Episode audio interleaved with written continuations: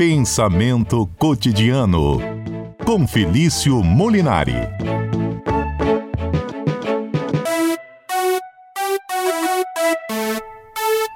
Felício, que bom ter você aqui. Eu acho que é a primeira vez que eu tô no CBN Cotidiano e você, pessoalmente, aqui comigo. Um prazer. Prazer enorme, eu sei que você não ganha muita coisa de mim mesmo. Mas tudo bem. É um prazer enorme estar aqui, Aurélio, junto com você, com o Adalberto, com o Murilo, com o Johnny, que também é a primeira vez. Eu jurava que ele conhecia o Johnny, ele tinha vindo aqui. Eu acho que ele que não lembra, né, pessoal? Johnny não estava aqui. Eu não tava aqui, Mas não. tudo bem. Mas sabe o que que é isso? O É, rádio, ele é próximo da gente. Pois a gente é, acha que conhece todo isso. mundo intimamente. É, esse- o nome disso é rede social, a gente fica vendo foto dos outros e a gente acha que, que já viu. Tá ali. Mas aí é esse tem. Mas muito bom, muito prazer, um enorme prazer estar aqui. Acabei de falar, né? Tá aqui a gente tá falando nos bastidores. Que o tema a gente pegou o tema da Copa. Na verdade, podia ser o tema da farofa da GK. Mas não vamos perder a oportunidade, não. Mas a gente vai. vai É, é, ela vai é- durar. A festa dura até a semana que É vem, né? profundo, né? Dá pra gente falar muito sobre isso. dá. As polêmicas, o que que faz a gente refletir, Sim. rede social, libera-se tudo, permite-se tudo, mas na verdade nem tudo Nem se pode, tudo, né? Exatamente. Aí hoje a gente vai falar o quê? De dancinha. Será que pode comemorar dançando? Dancinha, a gente tem uma dança que já virou a dança do povo capixaba, que é a dança do pombo. Até o Tite fez a dança. Só que isso tem incomodado algumas poucas pessoas que levantam uma polêmica, muitas pessoas consideradas desne- desnecessária. O ex, ainda ídolo, né? Mas o ex-atleta, o Roy Kane, que é ex-ídolo do Manchester, ele fez, agora que ele é comentarista de uma TV britânica, fez um duro comentário, uma crítica aos, aos jogadores brasileiros e também ao Tite, principalmente por ter entrado nessa onda.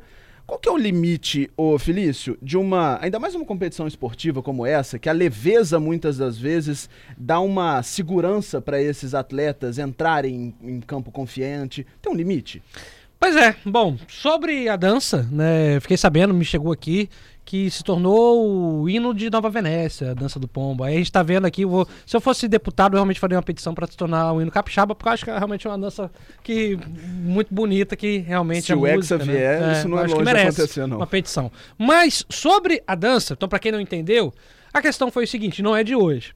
Ah, os brasileiros, costumeiramente, sobretudo na Europa, ah, isso é mais polêmico, aqui no Brasil nem tanto, mas aqui também é polêmico, depois eu vou mencionar isso. Ao fazer um gol, eles fazem algumas danças, ah, coreografias, acho, acho, acho melhor chamar de coreografia, né? Porque é ensaiado, ah, após o gol. Isso irrita profundamente algumas pessoas. Na Europa isso já foi motivo várias vezes de discussão. Um na última, antes dessa, do Roy Keane, já tinha dado uma polêmica quando chamaram o Vinícius Júnior, quando dançou, de coisa de macaquito. E aí a gente não vai entrar aqui nessa questão porque é um outro problema, mas ali o macaquito em espanhol, até onde ele seria uma ofensa racista, até onde a ideia de macaco é no sentido de ser festivo, né? Enfim, aí a gente não vai entrar nessa polêmica hoje. Mas o grande caso aqui do Roy Keane é, o Roy Keane virou e falou, olha, essa coisa do brasileiro fazer gol e comemorar dançando, isso é um desrespeito, um desrespeito ao adversário. Então o nosso tema é comemorar, um gol? Pode. Mas toda comemoração é um desrespeito. Até onde ela é um desrespeito ou não. Dançar é um desrespeito pro adversário. A gente vai tentar, antes de passar a palavra, Aurélio, fazer algo que a filosofia precisa sempre fazer, que é respirar um pouco e dar ouvido ao Roy Keane primeiro. A dar um, um pouco mais de paciência pro que ele falou, pra gente prestar mais atenção no que ele falou. É claro que nós, como brasileiros, a primeira reação que a gente tem é Keane, quem é? Roy Keane? Você jogou onde? Já jogou Manchester, mas qual- títulos você tem, né? O, o Vampeta tem um Mundial, você não tem nada. Então, mas assim, a gente deixa a raiva passar um pouquinho. Vamos tentar entender que isso que o Keane fala tem mais impacto do que a gente imagina ah, na nossa sociedade. E é isso que é o ponto interessante, ok? Você acha o que, Aurélio? Que pode comemorar ou não? Olha, eu como torcedor alheio a- a- ao campo, aquilo que, aqueles sentimentos que estão ali, acredito que uma comemoração assim, ela não, não é maléfica, desde que não seja uma provocação ao adversário, principalmente aquele que está perdendo no momento, porque existem momentos mais tensos de uma partida. Se você está numa goleada e faz uma comemoração provocativa na frente da torcida adversária, na frente do banco de reservas do time adversário, eu acredito que possa sim ser visto como uma coisa ofensiva. Mas se é uma comemoração combinada previamente, algo já histórico, não vejo problema. Você falou uma coisa que é extremamente interessante. Ah, não vou perguntar a sua idade porque eu sou uma pessoa educada. Mas pra quem é velho como eu, ou pelo menos tem uma certa idade, lembra do futebol no Brasil nos anos 90. E era assim, o auge da provocação. Né? Nós temos jogadores brasileiros nitidamente um provocando o outro de forma explícita dentro do campo. Mas você traz uma coisa engraçada e interessante. Engraçada não, super interessante. Que é, você fala, olha, se não for provocação, beleza. Se a gente pega o regulamento futebolístico, as, as normas do jogo de futebol, assim como de qualquer outro jogo, praticamente nenhum vai ter o limite da comemoração. Não tem nada explícito de que você pode ou não pode. Ou seja, é claro que assim, algumas regras eu não posso, por exemplo, portar objetos, uh, bandeiras, nada desse tipo. Tirar a camisa. Tirar a camisa, ok. Agora, não há nada que proíba você dançar. Não há nada que proíba você, por exemplo, você fazer o sinal de silêncio para a torcida adversária. Que esse aqui deixa muita gente irritada, né? Se o time tá lá, toma uma virada, o cara sai fazendo o sinal de silêncio. Mas não há nada que proíba. Se não proíbe Pode. Você falou, olha, não, não acho legal porque acho que isso é ofensivo. No momento o jogo tá tenso, isso é ofensivo. Veja, Aurélio, você traz uma coisa que é muito, muito interessante. No jogo de futebol, existem as regras arbitrais, que são aquelas que estão ali na regra, no regulamento. Mas como qualquer jogo, existem outro tipo de regra que também está ali posta, que são as regras morais, são os nossos valores. Nossos valores. Por exemplo, uh, se você vai e de propósito machuca o jogador adversário, Bom, pela regra você pode tomar um amarelo e um vermelho. Mas a gente sabe que, moralmente falando, isso é extremamente condenável. Vou lembrar um caso aqui, eu sei que talvez você não goste muito de futebol. Alguns anos atrás, o Sérgio Ramos, capitão até, da, foi muitos anos capitão do Real Madrid, machucou nos minutos iniciais do jogo o capitão. O capitão não, não era capitão, mas o Salah, que era o principal jogador do Liverpool. Isso mudou completamente o jogo. Aí tornou essa discussão. Caramba, você machucou o principal jogador uh, adversário. Para o ouvinte que não está entendendo, vamos fazer o seguinte. Daqui a pouco, Brasil e Argentina na semifinal. E eu sou o técnico. Agora não é mais o Tite, não. O técnico é Felício. Eu chego pro Casimiro e falo: Casimiro, no primeiro lance de bola, você vai dar uma porrada no Messi pra tirar ele do jogo. Aí o Casimiro vai e faz isso. Toma um amarelo. A gente vai e ganha da Argentina de 1 a 0 Aurélio, você acha que isso é certo?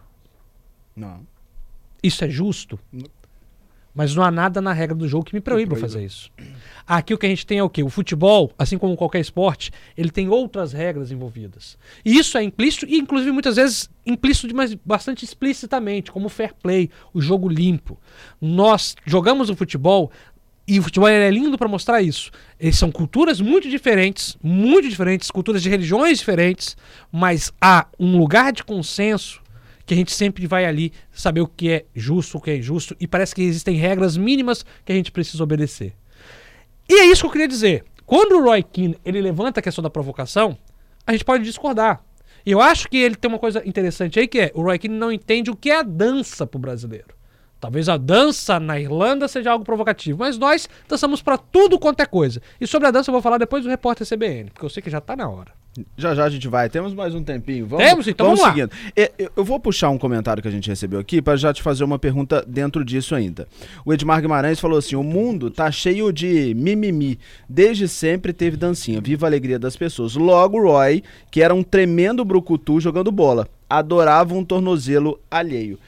Isso eu te pergunto porque tá dentro de, disso que você falou. Às vezes ele não conhece a cultura do brasileiro, da comemoração, não ser provocativa, mas isso também surgiu na rede, nas redes sociais. Muitos, muitas críticas, até de comentaristas, ex-jogadores que conheciam o Roy, que sofreram faltas deles. Muitos memes apareceram dele com faltas duríssimas.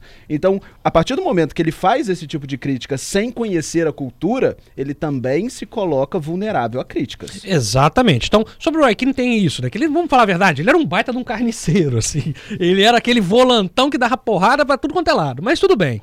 Eu não queria falar disso porque se eu falasse da, da, do passado do Roy Keane, eu ia estar atacando a pessoa. É uma falácia que na filosofia a gente chama de ad hominem. Ao invés de você discutir o que a pessoa falou, você ataca a pessoa para desqualificar o que ela falou. Bom, bom eu acho que o que o Roy Keane ele pontua podia ter sentido. Ele falou: olha, a gente precisa aqui pensar sobre as comemorações.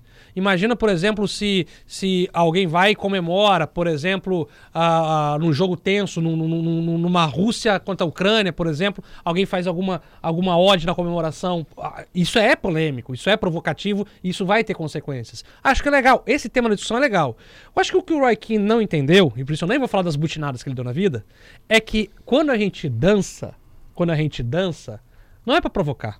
Você aí que tá ouvinte no carro, quantas vezes você recebeu a notícia, ah, inclusive no carro, ó, vai ter festa e tal, ou você recebe uma mensagem que você já sozinho dentro do carro começa já a fazer a dancinha ali, dançar sozinho. A gente faz isso Toca sozinho. waka, waka, tá é, é, waka, waka. a gente dança pra tudo. Tem uma, quem é também aí da década de 90 vai lembrar de uma cena linda, uma das cenas mais bonitas da Copa, que é quando um jogador chamado Roger Milá, não sei se vocês conhecem, Roger Milá, um jogador do Camarões, faz um gol e ele fica tão feliz, mas tão feliz, que ele corre pra bandeira de escan- de escanteio e começa a dançar na bandeira. E é óbvio ali que todo mundo entendeu que ele não tava querendo provocar ninguém. Ele tava assim, ele não acreditou que ele fez um gol na, na, na- Copa do Mundo e tava assim, quase chorando de felicidade. Acho que, primeiro, o que falta pro Roy Keane é entender manifestações culturais diferentes. E falta, muitas vezes, inclusive pra gente, saber que nós nos manifestamos assim, outras pessoas se manifestam diferente. Quando brasileiros criticam isso, exigem seriedade, isso é de um eurocentrismo muito grande.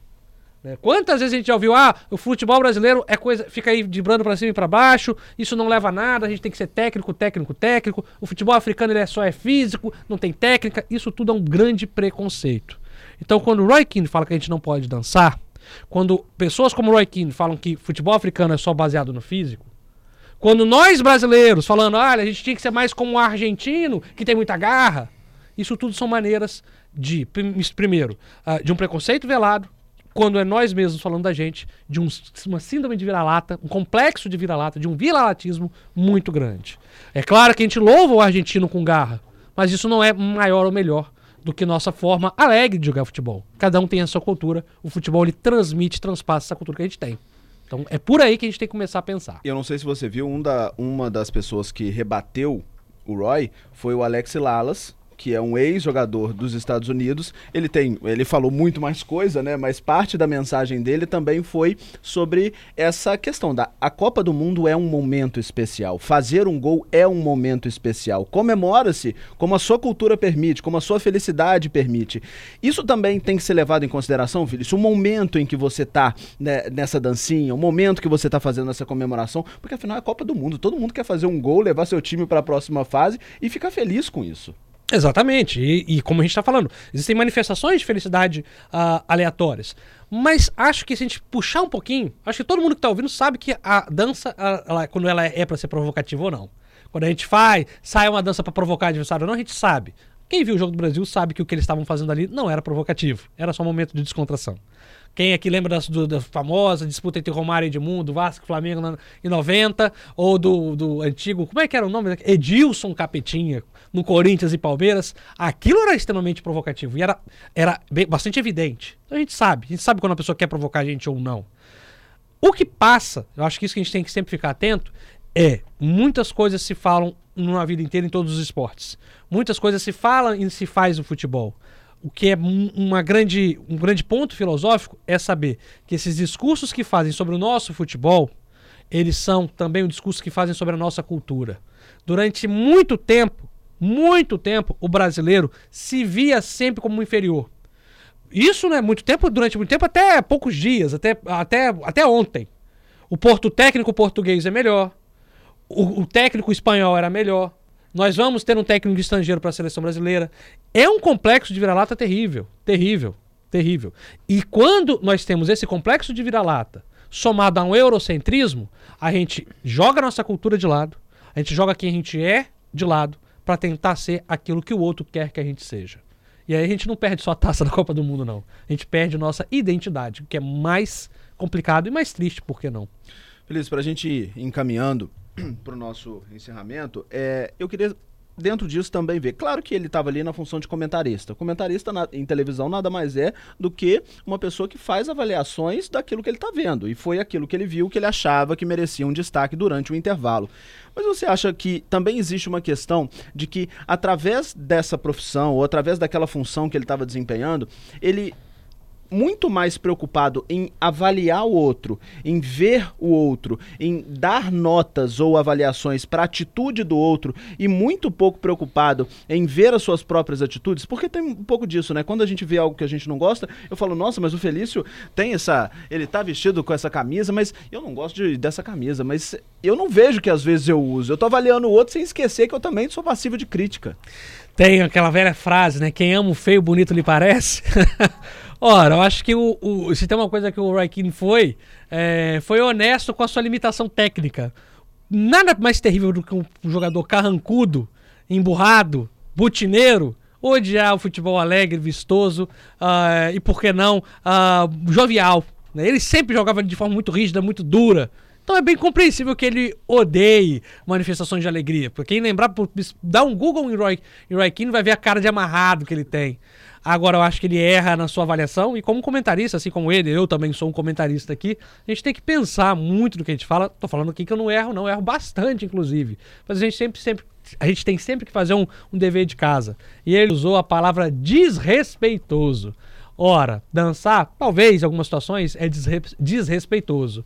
Agora, você dar uma butinada no joelho do adversário, não é lá nenhuma, nenhuma atitude muito respeitosa, né? Vamos com, venhamos e convenhamos. Então né? vamos continuar dançando. Vamos continuar dançando e de preferência com a taça na mão. É a dança do pombo que vem É, com muito mais dança, né, Felício? Exatamente. Felício, rapidinho. Não Tranquilo. vamos, não vamos deixar de falar. E a farofa? Pode-se tudo? Pode-se tudo. Vamos lá, vamos falar da farofa da GK. Tem tempo? Tem quantos minutos? Deixa eu pôr. Um minuto. A farofa da GK, eu não sei se o Roberto tá mais ciente que ela vai durar até a semana que vem. Mas Não a vai. São não só vai. três dias, São só três-. É, pois é. O primeiro amanhã. problema da farofa da GK, eu acho que tem um problema grave, é que eu fui olhar e parece que o convite não chegou lá em casa. Não entendi por quê. Mas, né, tem A tantas... chuva, né, chuva. É, acho que É a a chuva, chuva atrapalhou. logística. Mas, Não deu ok. É, a chuva atrapalhou o sinal da internet, não chegou lá em casa o convite online. Segura aí, Felício. Vamos para um repórter CBN, rapidinho a gente volta e você faz esse encerramento da farofa da GK e a gente vai continuar mais depois Tudo em bem. outras oportunidades. Eu sabia que esse tema ia, ia dar o que falar, Alberto. Eu lembro. nem foi eu que. Nem foi. Dessa Nem- vez não, é, porque da de- última vez Big Brother eu, foi você. Você É. lembra que mês que vem já tem, né? Já tem, já. Felício vai ter muito a falar também. Bastante. E o pessoal, os nossos ouvintes estão falando sobre isso, né, Johnny? Estão falando dessa farofa aí. Falou que a CBN até agora tá fazendo farofa de tarde, só. A Sara Del Pupo mandou um áudio. Vamos ouvir o áudio dela. Simplesmente eu consigo estar mais informada sobre a farofa da JK na CBN do que no Twitter. Amei. Arrasaram. Arrasaram.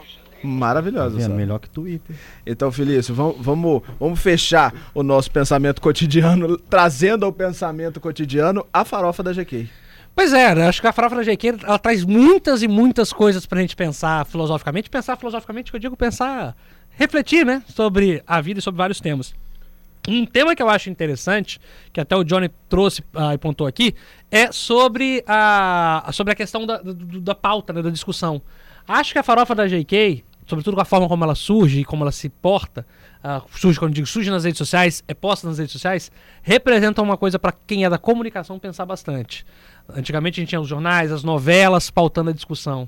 Hoje as novelas já não pautam tanto, a televisão já não pauta, pauta tanto, nem quem dirá os próprios influencers. Como que as pautas de discussão acontecem? Porque é uma discussão na rede social, mas também é uma discussão entre bares e entre amigos. Como que as discussões hoje são pautadas? É um tema aí que fica para você, Aurélio, para Alberto e para o Johnny. Eu queria fazer uma. isso- esse assunto me interessa muito.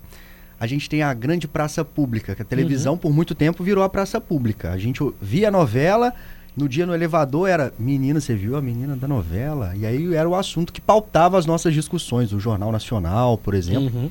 E hoje eles continuam pautando, mas a internet ganhou uma força danada. E pauta até a própria televisão, Felício, porque agora isso está sendo transmitido pela televisão também, o evento. Então a sociedade acompanha ali o que está acontecendo, a vida de cada um daqueles personagens ali nas suas redes, vai para a televisão e chega em você de alguma forma. E não importa como, mas Tanto chega. pauta que a gente tá aqui falando Estamos sobre falando isso. sobre Até isso. agora, né? E, e- e só para Eu não sei quanto tempo eu tenho, que daqui a pouco o Murilo me dá um Já tiro na vamos cabeça. encerrando, vamos encerrando. É, mas pauta e outra questão muito interessante é duas coisas para pontuar para o Aurélio não me bater. Primeiro, como que a TV e a própria rádio elas não só falam, falam desse conteúdo, mas elas mudam a sua linguagem. Ah, a gente, a gente até pode dizer que ah, hoje existe a internet e a, e a rádio TV, a rádio e a TV. Só que é engraçado como que a própria internet, o conteúdo da internet tá, es- está e, e tende a, a continuar pautando a nossa linguagem de televisão. Por fim, e esse não menos importante, durante muito tempo a televisão pautava, mas a televisão sempre teve filtros, que era um editor, assim como o jornalismo. Na internet, é possível ter filtro? Se sim, quem faz essa filtragem? Porque ali todo o conteúdo é válido. Quem faz essa filtragem? Temos pro próximo episódio. Semana do que vem. Pensamento cotidiano. Obrigado, Felício. Eu que agradeço, um abraço pra todo mundo que tá aqui pro ouvinte CBN.